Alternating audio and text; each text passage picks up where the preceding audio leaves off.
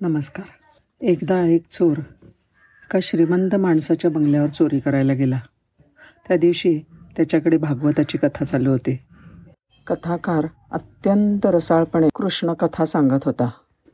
यशोदा माता आणि रोहिणी माता दररोज श्रीकृष्ण आणि बलरामांना कसे रत्न्यांचे सोन्याचे अनमोल दागिने घालत असत त्याविषयी ते पुढे म्हणाले ते दागिन्यांचं वर्णन करताना ते पुढे म्हणाले मृत्यूलोकामध्ये असे अलंकार कुठेच मिळणार नाहीत.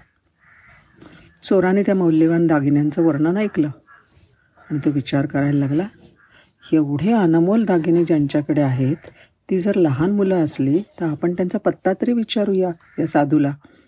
गुराखीच तर आहेत जाऊ रानामध्ये आणि घेऊ त्यांच्याकडनं हिसकावून रत्नांच्या माळा आणि अलंकार. मग आपण श्रीमंत हो आणि आपल्याला चोरी करायची गरजच नाही पडणार. त्या श्रीमंताच्या घरी त्यांनी नाही चोरी केली. तो एका सुनसान रस्त्यावरती कृष्ण बलरामांचा पत्ता विचारण्यासाठी बुवा येण्याची वाट पाहायला लागला. प्रवचन झालं आणि बुवा आपल्या पर्णकुटीमध्ये जायला निघाले. चोरांनी चाकूचा धाक दाखवत त्यांना विचारलं आत्ता तुम्ही ज्या दोन धावा भावांबद्दल बंगल्यामध्ये गोष्ट सांगत होतात त्यांचा मला पत्ता सांगा. नाही तर यमलोकामध्ये जायला तयार व्हा.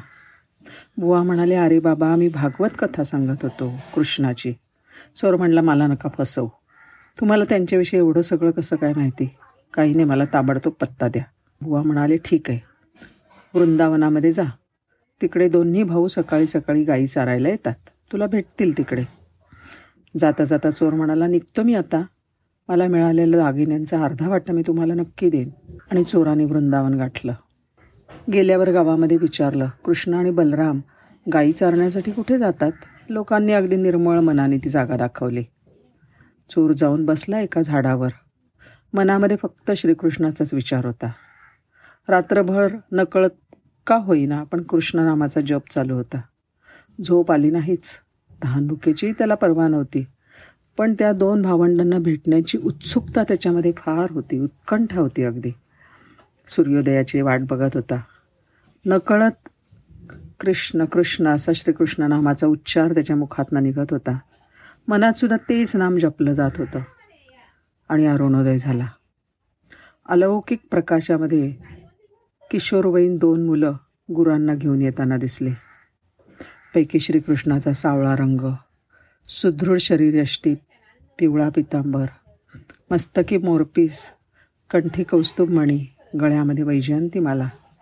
हाती बासरी आणि शिवाय दोन्ही मातांनी चढवलेले अनमोल दागिने बघून चराचराप्रमाणे त्या चोरालाही त्या रूपाची मोहिनी पडली. मी कोण? कशासाठी इकडे आलोय? हे थोड्या वेळासाठी तो पार विसरून गेला.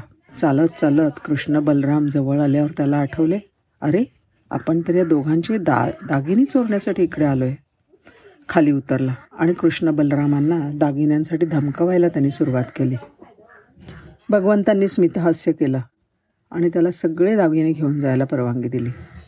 चोराला परमेश्वराचा अलौकिक स्पर्श झाला. अतिशय सुखावं वाटला तो. त्यांनी ते अलंकार घेतले आणि बुवांकडे गेला. बुवा तुमचा वाटा घ्या या दागिन्यांमधला.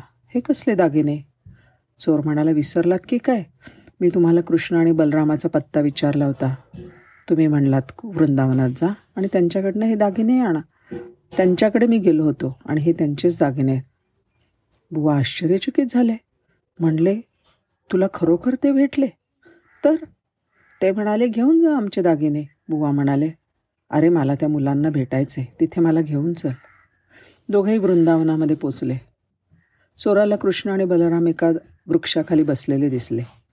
पण त्या बुवाला काही दिसे ना त्यांना मोठं आश्चर्य वाटलं आणि दुःखही झालं. चोर म्हणाला श्रीकृष्णाला तुम्ही या महात्म्यांना का दिसत नाही? तुम्ही त्यांनासुद्धा दिसा नाही तर ते मला लबाड समजतील बरं. चोराच्या त्या हट्टापायी बुवांनासुद्धा परमेश्वराचं दर्शन घडलं. भगवंताला बघून साधूच्या डोळ्यामधनं अश्रू यायला लागले. ते रडायला लागले आणि म्हणले हे भगवंता अनेक वर्षापासून मी भागवत कथा सांगतोय. जन्मभर मी आपलंच स्मरण कथा करत आलो आपलंच मनन करत आलो पण तुम्ही ही कृपा माझ्यावर कधी नाही केली. ह्या चोराला तर तुमचे फक्त अलंकार पाहिजे होते. तुमच्या ईश्वर रूपाबद्दल ईश्वरत्वाबद्दल त्याला काहीसुद्धा माहिती नव्हतं.